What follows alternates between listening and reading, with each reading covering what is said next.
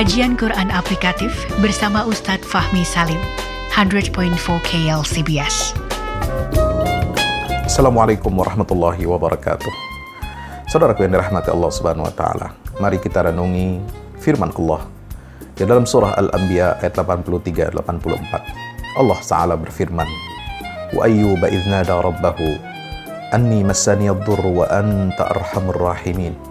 فاستجبنا له فكشفنا ما به من ضر وآتيناه أهله ومثلهم معهم رحمة من عندنا وذكرى indina الله. Allah mengungkapkan satu kisah lockdown yang dialami oleh Nabi Ayub alaihi salam. Ketika Allah menguji Nabi Ayub dengan ujian penyakit yang luar biasa yang menjangkiti, menggerogoti tubuh beliau sehingga beliau dijauhi oleh keluarganya dan oleh kaumnya sendiri. Inilah peristiwa lockdown yang sangat menyedihkan. Sehingga Nabi Ayub harus menyendiri, harus menjauh dari keramaian. Dan di situlah beliau mendapatkan hikmah yang luar biasa. Nabi Ayub senantiasa bersabar. Beliau berserah dan bertawakal kepada Allah Subhanahu wa taala dalam menyikapi penyakit yang menimpa dirinya. Maka Allah Subhanahu wa taala menyatakan di dalam ayat 84, maka kami kabulkan doanya. Lalu kami lenyapkan penyakit yang ada padanya. Dan kami kembalikan keluarganya kepadanya.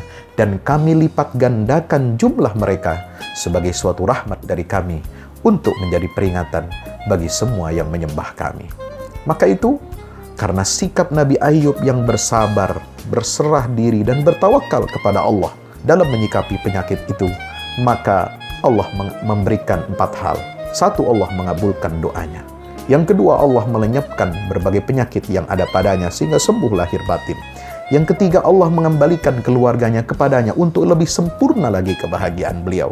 Yang keempat, Allah bahkan melipat gandakan jumlah keturunan Nabi Ayub sebagai satu rahmat kepada hambanya yang sabar.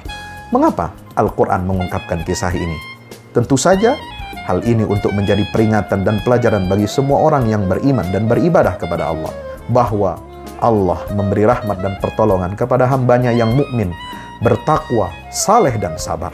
Bahwa orang-orang yang beriman pun tidak luput dari cobaan, baik cobaan itu berat ataupun ringan, sebagai ujian bagi mereka. Bahwa orang yang beriman tidak boleh berputus asa dari rahmat Allah Subhanahu wa Ta'ala. Mudah-mudahan di masa ketika kita sedang mengisolasi diri kita, ketika kita lockdown, melakukan social distancing, maka mari kita teladani kesabaran, kepasrahan, dan tawakal Nabi Ayub alaihi salam agar kita mendapatkan kebahagiaan dunia dan akhirat. Jangan putus asa dari rahmat Allah Subhanahu wa taala. Allah alam bisawab. Wassalamualaikum warahmatullahi wabarakatuh. Belajar tafsir Al-Quran dalam kajian Quran aplikatif bersama Ustadz Fahmi Salim, pendiri Yayasan Al-Fahmu International Indonesia, 100.4 KLCBS.